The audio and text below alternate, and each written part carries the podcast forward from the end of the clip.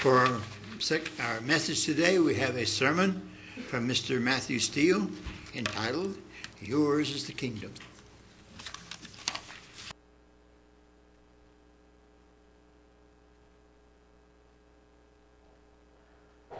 Thank you, Reg. Hello. Hello. What a beautiful sight. All of our family together and our extended family together and our new extended family together with our visitors. It's so beautiful to have everybody here on this special day. You know, we do this every year. We set aside a day. It seems like maybe we only set aside one day a year, but that's not really true. To celebrate our youth, to focus on them a little bit, because they need the focus, because otherwise they get up to all kinds of things.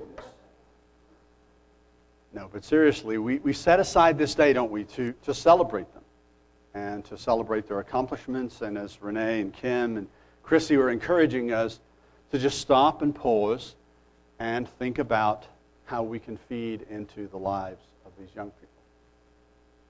And it's good that we do this. It's good that we celebrate this. And it's something, as I say, we do every year. Because when we are doing this, we are saying this to each and every young person. We're saying this very important thing. We love you.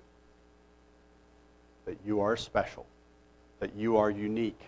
That you are wanted. By us, by God, by all of your family. We delight in you. That is what this day is about. You guys feeling a little uncomfortable? Don't love on me too much, Dad. Get off. But that's what we're saying. You are special.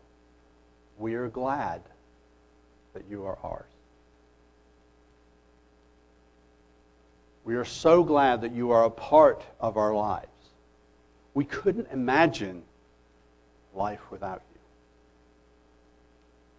We just could not imagine life without you. Within our individual families, within this church family. As parents, and grandparents, and family of the church, that's what we are saying. Now, you might not realize, as I said before, that we actually do this more than once a year. Because while you may not see it, parents and grandparents, every time they drag you to church, they are saying these same things.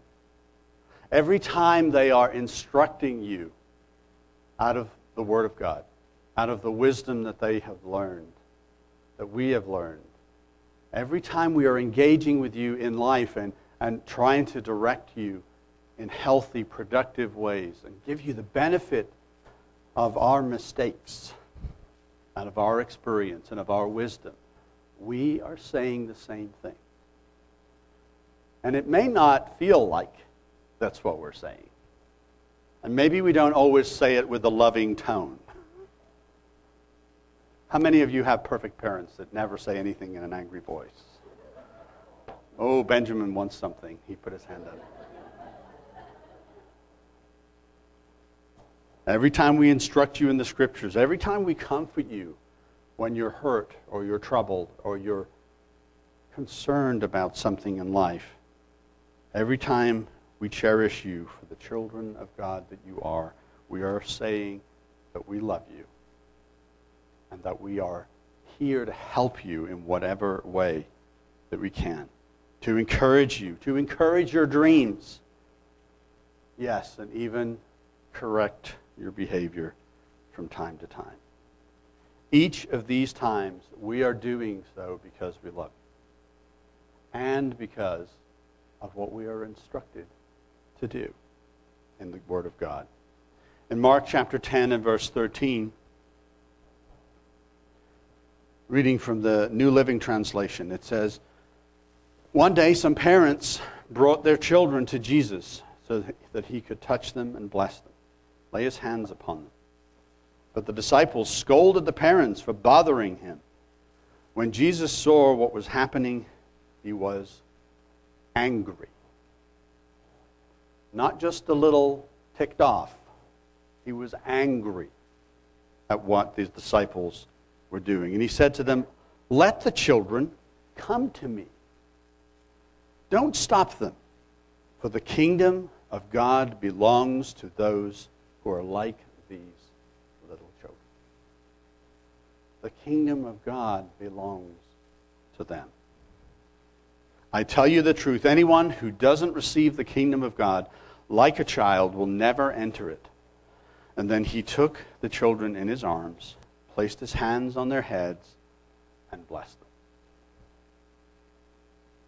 So first of all, I would just like to say, what is wrong with the disciples? I mean, where is their thinking? That the Messiah is for adults only? That Jesus came to save the grown-ups? Why would they do this? What the parents of these children knew, intrinsically knew, they just knew. The disciples obviously did not. That when the Savior is near, when the King of Kings is near, when you have every opportunity, you bring your children to him. It is vital that you do so. Right now, today is our opportunity, and tomorrow, and the next day, and the next day, to bring them to Jesus. We, our parents and grandparents, as uncles, aunts, as the adopted family of the church, we cannot be here forever. Anybody starting to feel their age? It was me and the Sean at the back. Okay, you guys are all good. We can't be here forever. You know, and almost daily I'm reminded that I need to feed into my children. I need to provide for my children. I need to give them opportunity to learn and grow while I'm here to instruct them the best that I can. Because I will not be here forever. Benjamin gets mad at me when I say things like that. But who can be there forever? Who can be at their side no matter what? Who can endure every situation with them in life? Who can be in every moment of life when we are not there? Who can be in every fear and in every pain, in every joy, in every celebration, their whole life through? Jesus, our Savior.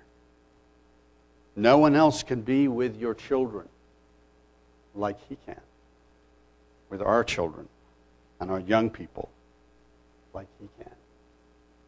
And when they are tempted to start to make decisions that are hurtful and damaging to their life, and we're not there, they will need him to guide them. They will need to have that relationship with him, so that can stay on the path.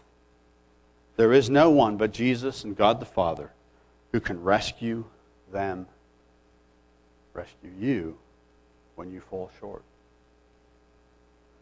Because, young people, you will fall short. We wish that was not the case. But when you do, you need a Savior. You will always need a Savior. When you fall short, there is no one but Jesus and the Father who can completely love you, forgive you, redeem you, and restore you to himself. This is why your parents drag you to church every week.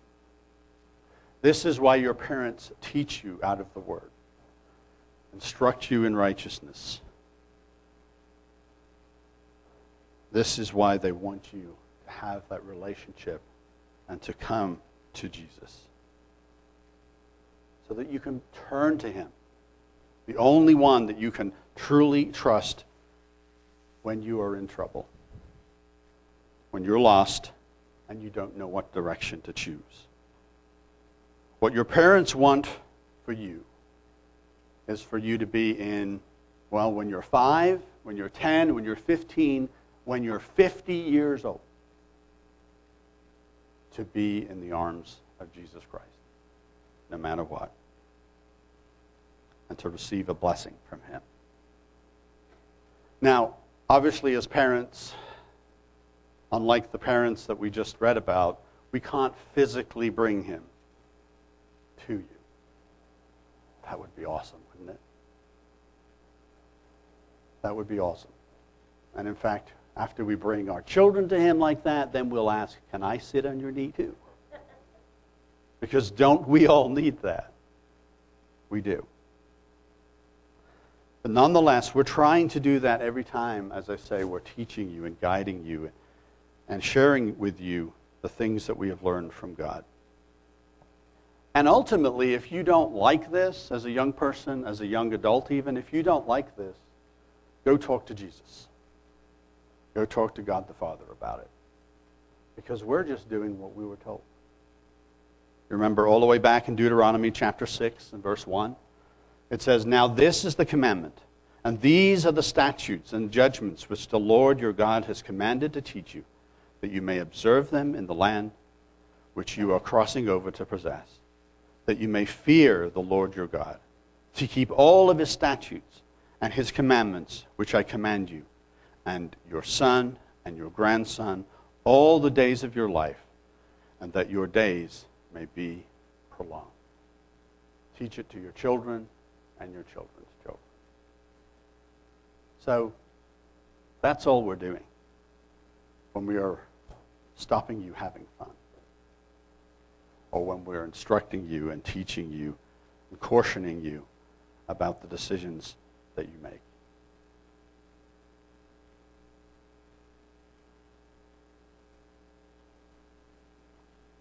Does God want us to not have fun? Does God want us to not be able to see the world and explore the world and do all of these fun things that everybody else is doing?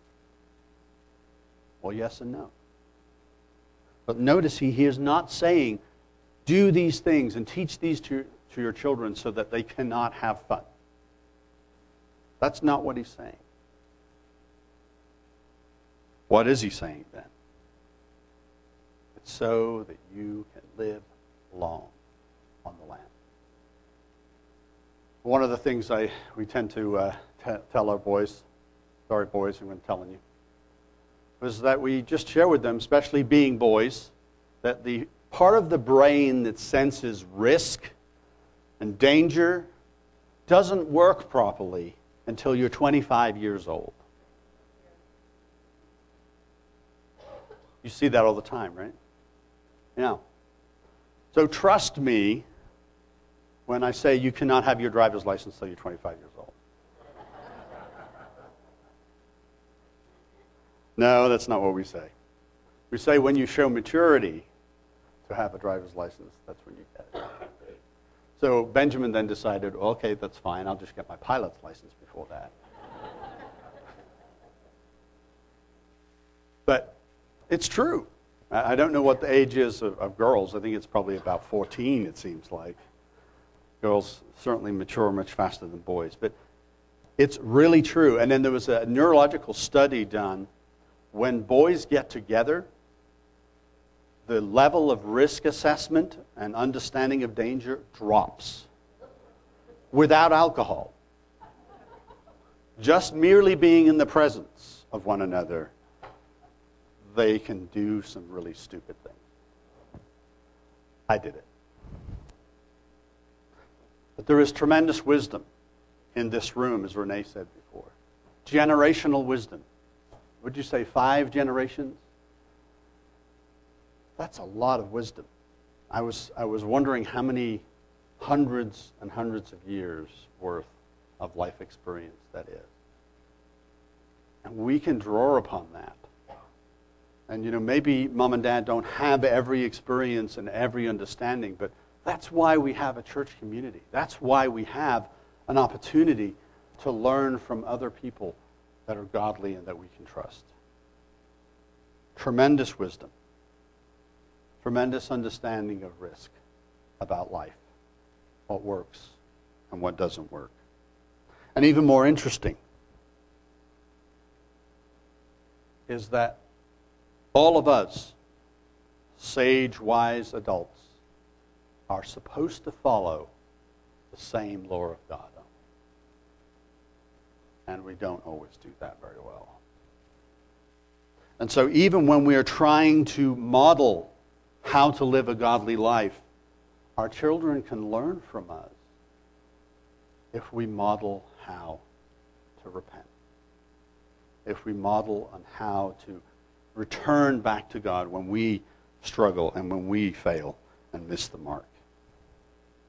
It's interesting, the great Christian apologist C.S. Lewis, a man who defended Christianity, said this: "None can give to another what he does not possess himself. No generation can bequeath to its successor what it has not got.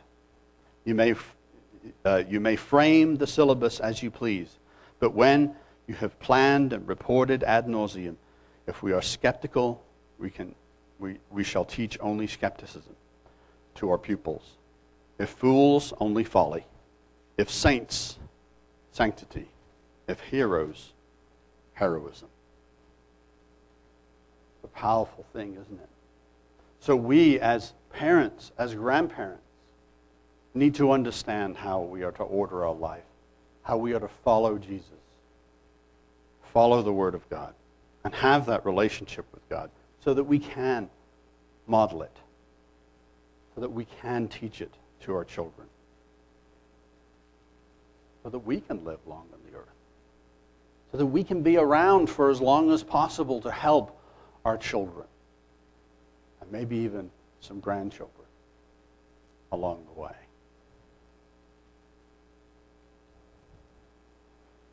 Going back to Deuteronomy, it says, "Therefore hear, O Israel, and be careful to observe it, that it may be well with you, that you may multiply greatly as the Lord God of your fathers has promised you, a land flowing with milk and honey. Hear, O Israel, the Lord our God is one. You shall love the Lord your God with all your heart, with all your soul, and with all your strength.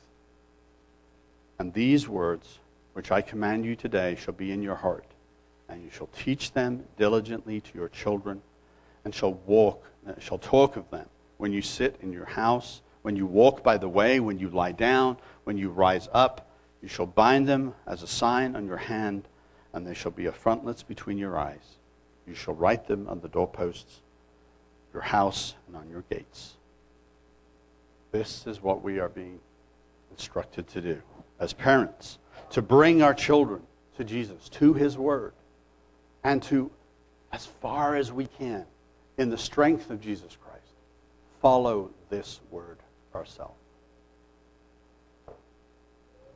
We're here to model it. We're here to model this life as best we can. And then when we fail, model how we restore our relationship with God. Model how we ask for forgiveness. I remember probably the first time my dad actually asked my forgiveness when he made a mistake. I think I was about 16 years old. And we had had a really awful family vacation. The weather was awful. We were camping. The thing about got carried away in a storm. And we just packed up early and went back home. This was no fun. And everybody was stressed. And I can't remember exactly all the details, but it was powerful to me that I was really upset by what my dad had said to me, and I think maybe an hour later, he came and found me and apologized for that mistake. And all the bitterness and the anger and the upset that I felt just went away.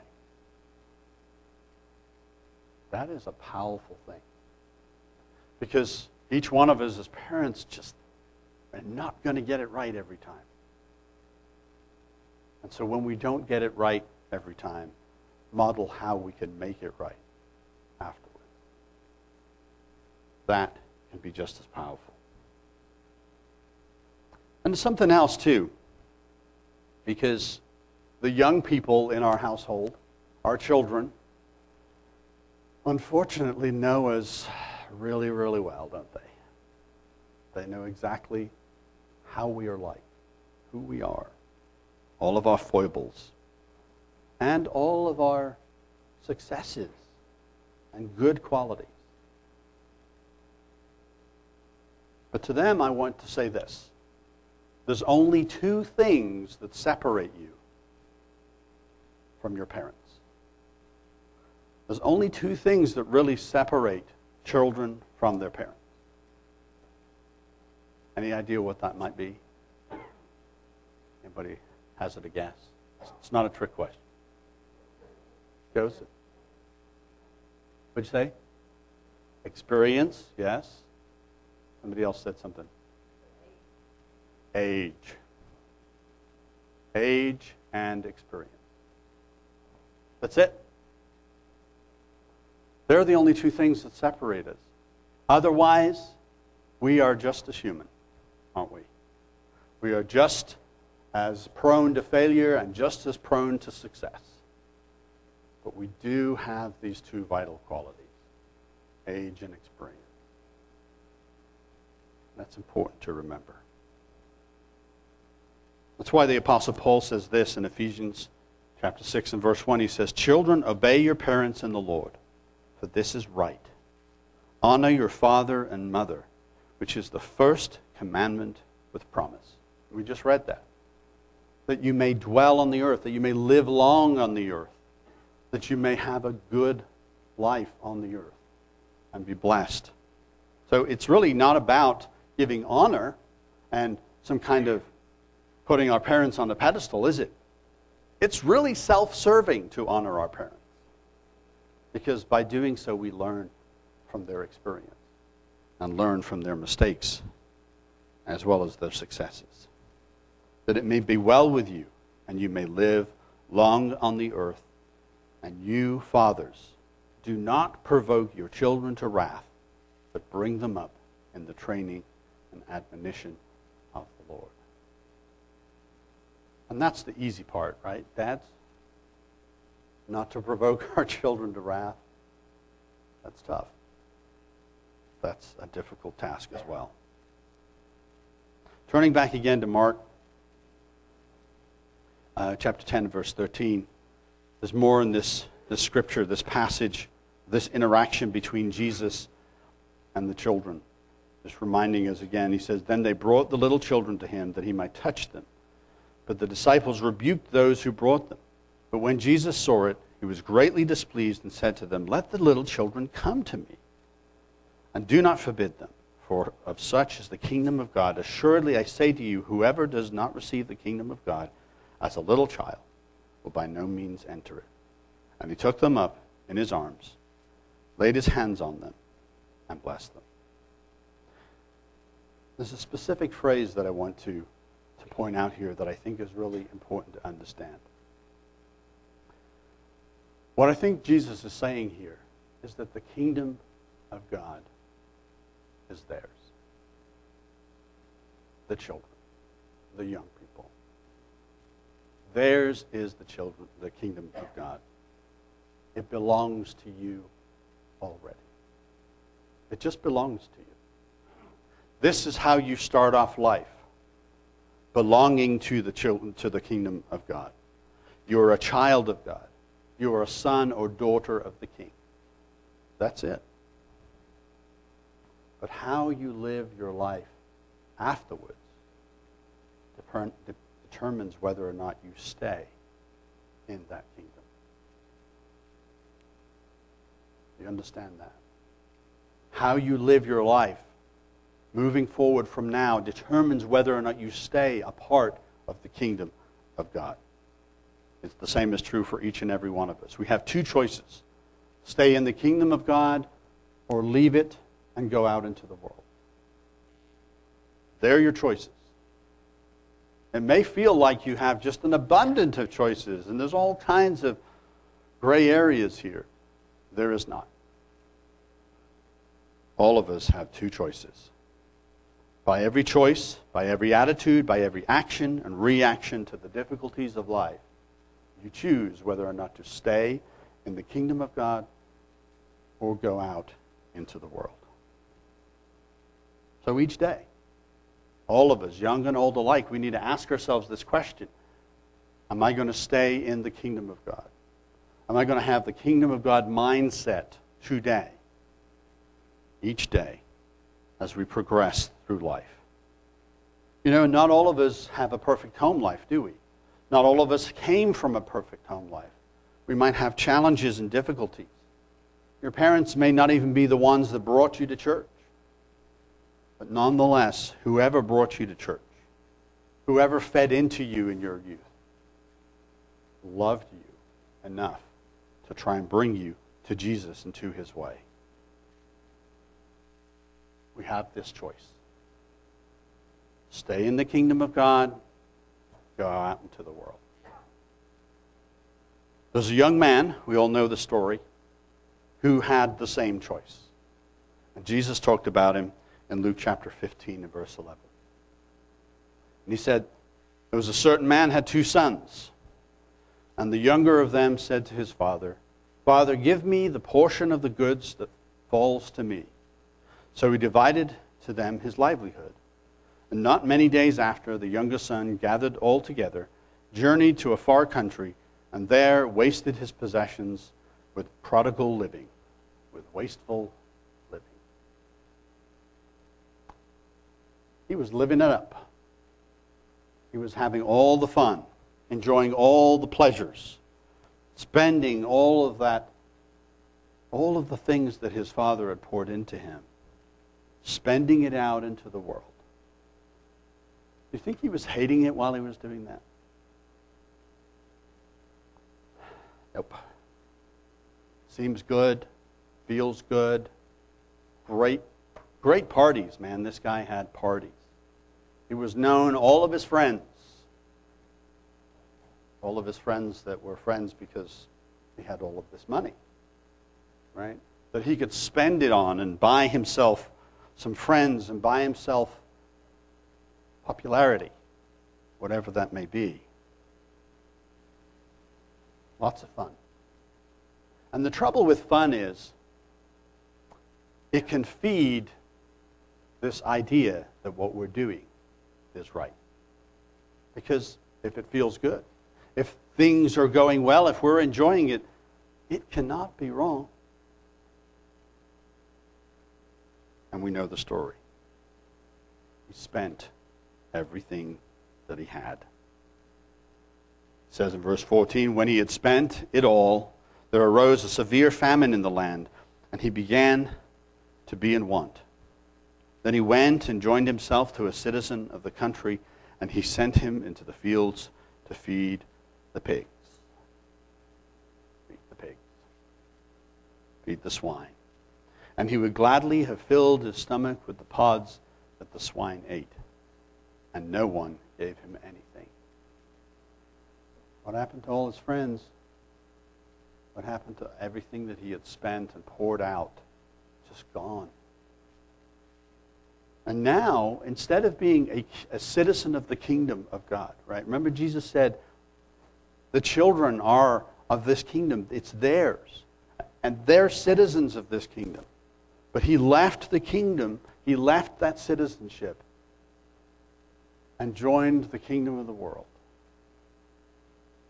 And instead of being a citizen, he wasn't even a citizen of the world. He was now a slave of a citizen of the world. The lowest of the low, feeding the pigs. He had fully embraced the world that he had chosen. And when the world had spent all of his resources, he submitted himself as a slave. He had so spent every last resource that he was willing to become fully owned by somebody else. Not controlling his life. Subsistence living. These are the decisions that he made. And this is the outcome that he got. This world around us, the world outside of this community, the world outside of the kingdom of God, is that world. And it is open arms for anyone that wants to step into it and empty out everything that has been poured into them. All the riches of God's grace, all the knowledge of His way, the love of Jesus Christ that has been poured into each and every one of us, it is ready and waiting to suck it out of each and every one of us. That is the world outside of the kingdom of God. It will gladly drain these things out of you and I. And then what would we be? In a spiritual desert that is designed to do one thing: take our life. That's it. We have just this choice: the kingdom of God or the kingdom of the world.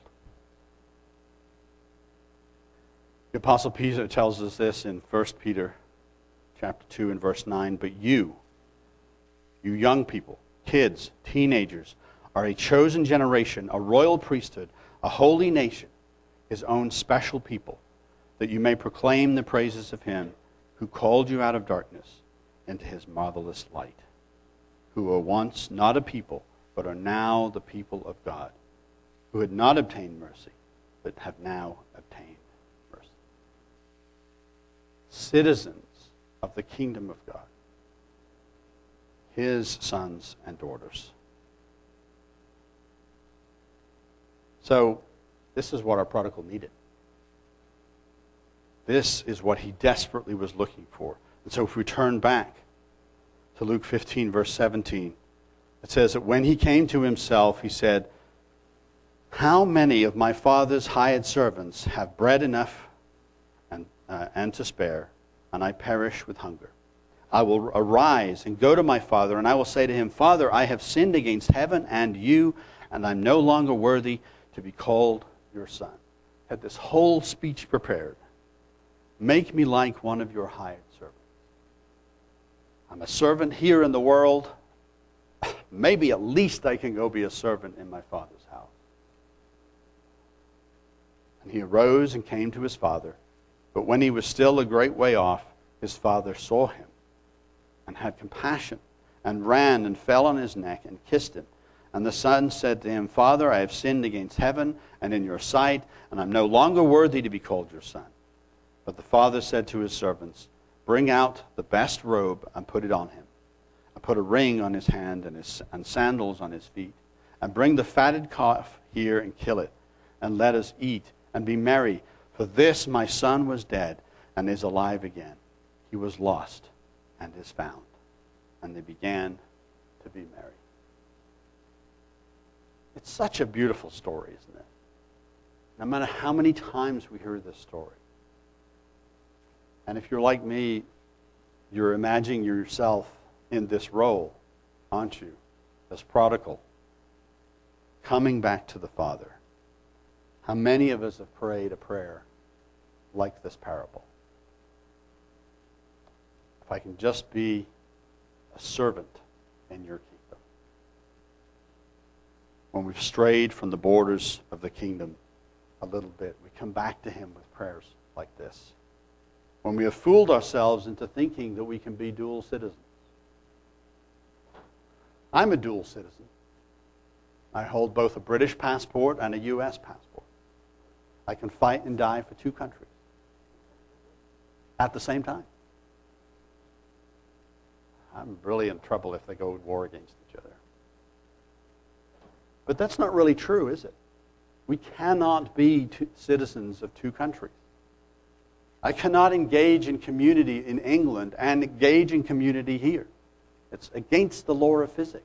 There's a big ocean in between. Just like us. We can't be citizens of two countries. We can't have one foot in the world, one foot in the kingdom of God. It's not possible. It's not possible. Young people, old people, older people, not so quite young people, This is the same for us, for each and every one of us. We cannot live in two kingdoms at the same time. God won't allow it. He will not allow it. You know, and even an ambassador, I was thinking, well, an ambassador, he kind of lives in another country, but he's a citizen of the other country. Yeah, but where does he live? In the sovereign territory of his country, in that embassy. That's where he lives, and that's where he stays. So he can be in another country, but he is immersed fully in his country, with his country's culture and citizenship. But more than all of this, I want us to notice what happens to our wayward friend. Firstly, his dad was looking for him. We've all noticed that, right? He texted his dad ahead of time and said, "I'm coming home." Is that what happened? I don't think they had text messages back then, or Facebook. No, his dad saw him coming. Did he just happen to look up and see him coming? Or was he looking for him every single day that he had been gone? That's the truth of the matter. He was looking for him every day. I wonder if he's coming home today. I wonder if today he'll come back to the kingdom. I wonder today if she will come back to me. That's what the Father is thinking. We've read this story so many times, from Sabbath school to sermons to today. It doesn't get old for me. I don't think it should get old for you either, because it's the story of every single one of us. It's the gospel in this beautiful story. It's how we restore and come back to God and relate to him. It's one way or another we have found ourselves at different times living in the wrong kingdom, and then we come back to him. We found ourselves wandering across the border, like when people wander across the desert and get abducted by the Iranians, right? Well, where was the border? We found ourselves crossing that border. And we have to find our way back home. And then when we do, we are not allowed to be servants. We are restored back to being sons and daughters. In Revelation chapter 7 and verse 13, it says, "One of the elders asked me, saying, 'Who are these arrayed in white robes, and where did they come from?' And I said, 'Sir, you know.' So he said to me, 'These are the ones who came out from great tribulation and washed their robes and made them white in the blood of the Lamb. Therefore they are before the throne of God and serve him day and night in his temple. And he who sits on the throne will dwell among them. And they shall neither hunger any more or thirst any more. And the sun shall not strike them, nor any heat. For the Lamb is in the midst of the throne, will shepherd them and lead them to living fountains of waters. And God will wipe away all tears from their eyes.'" This is getting into the kingdom of God. This beautiful moment when we are given that robe. And maybe not a ring, but a crown. A crown that we later cast before our Savior. Now, I don't mean to paint a dark picture. This is just reality, isn't it? That we have this choice before us. That as we grow and mature from being children to young adults into adulthood, we have this choice before us. Continue in the kingdom of God or go into the world. There is no middle ground. We cannot step one foot in one and one in the other. Learn lessons from the elders around you. Learn the lessons of your parents' mistakes, like I said before, and their successes. Take an opportunity, as Renee had talked earlier, to learn from those that have experience and wisdom. The world is a dangerous place. It is not the place that God created for us. It is the place the enemy created for us. It's the place that man has made for us. And when it has sucked everything out of us, if we let it, if we step into that world, it will eventually kill us. That's it. That's the truth of the matter. You were made to live and dwell and stay in the kingdom of God. Jesus said, theirs is the kingdom of God. And as Paul, the Apostle Paul tells us in Ephesians 4:11, he gave some apostles and some prophets and some evangelists, some pastors and teachers, the equipping of the saints for the work of the ministry, for edifying of the body of Christ, till we all come to the unity of faith, to the knowledge of the Son of God, to the perfect man, to the measure and the stature of the fullness of Christ. That we should no longer be children, tossed to and fro and carried about with every wind of doctrine by the trickery of men and the cunning craftiness of deceitful plotting. But speak the truth in love, that you may grow up in all things into him who is the head, Christ, from whom the whole body, the whole kingdom is knit together by what every joint supplies, according to the effective working, which every part does its share, causes the body, the growth of the body, for the edifying of itself in love. Not tossed around like children, not just overly emotional as children are, right? As two-year-olds can be, just completely unreasonable.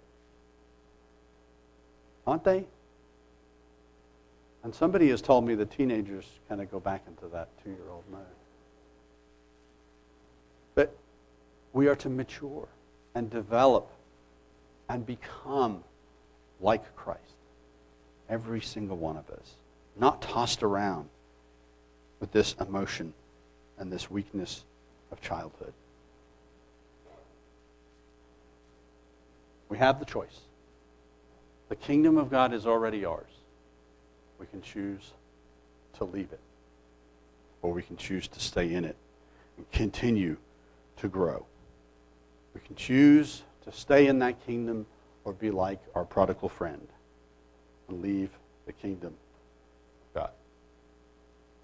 You know, sometimes I get the feeling, and maybe this was just my strange teenage mind, but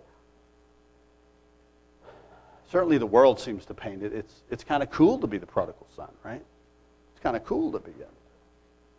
Go and do all these things that the world can provide and enjoy everything, every pleasure that the world can give, and have the best of both worlds. Right? Well, I can go do all that, and then I can repent and come back to the kingdom. Because isn't that what the prodigal son just did? Hey, I can do that. But what is in there, in that lie, is guilt and pain and suffering that comes from choosing that world and pouring out everything that has been poured into us, and the damage that it has done, and the pain that we experience. It's not a good choice. So we should not be like the prodigal son. What is actually cooler than being like the prodigal son is being the son that stayed with the father.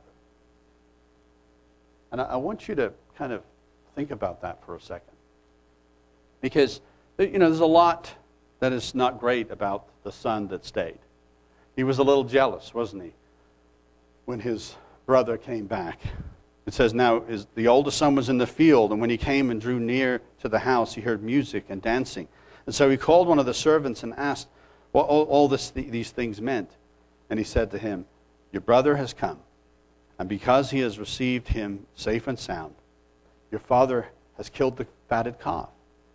And he was angry and would not go in, and therefore his father came out and pleaded with him. And so he answered and said to his father, lo, these many years I've been serving you. I've never transgressed your commandment at any time, and yet you never gave me a goat that I may marry with my friends. But as soon as this son of yours, because he's no brother of mine, has come, who has devoured your livelihood with harlots. You killed the fatted calf for him. And then he said unto him, Son, you are always with me. You are always with me. All that I have is yours. That's the one I want to be like, minus the, unhappy attitude. That's the one we all want to be like, minus the unhappy attitude. To have everything that the Father has. One of the things I love about being a dad, and there are many things, but is that I can just kind of look around and see my sons getting up to different things that they're doing about the house. And they can just pick up my tools and use them. Now, I got a little grumpy when they don't put them back in the right place. But everything that I have is theirs to you. That's beautiful. I love that. I love being able to share that. So does our Father in heaven. So does our Savior, Jesus Christ. Everything that he owns is ours. Don't be like the prodigal. He's not that cool. Be like a good son, right? Minus the bad attitude.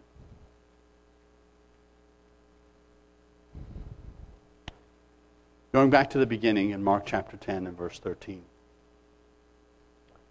I just want to read it again for us. It says, one day some parents brought their children to Jesus so that he could touch them and bless them. But the disciples scolded the parents for bothering him. So when Jesus saw what was happening, he was angry with his disciples, and he said to them, let the little children come to me. Do not stop them, for the kingdom of God belongs to those who are like these children. I tell you the truth. Anyone who doesn't receive the kingdom of God like a child will never enter it. Then he took the children in his arms and placed his hands on their heads and blessed them. Just a beautiful moment. To close my message today, I'd like to do something a little bit different. I'd like to ask you all to stand.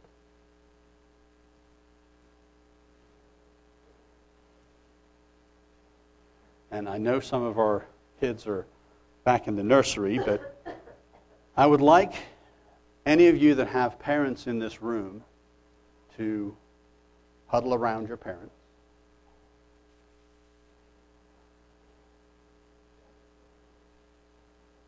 And it doesn't matter how old you are.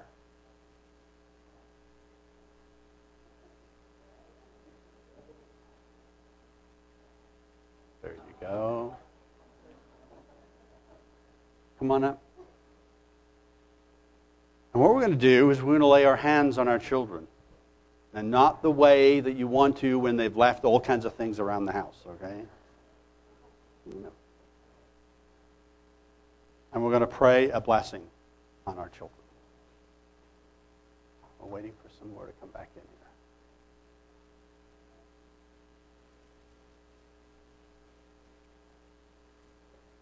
here. All right. Are we ready? Let's pray.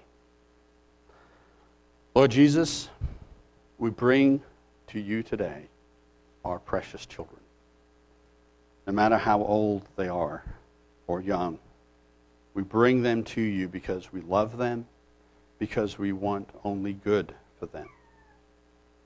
We want them to learn from you and to follow you all the days of their life.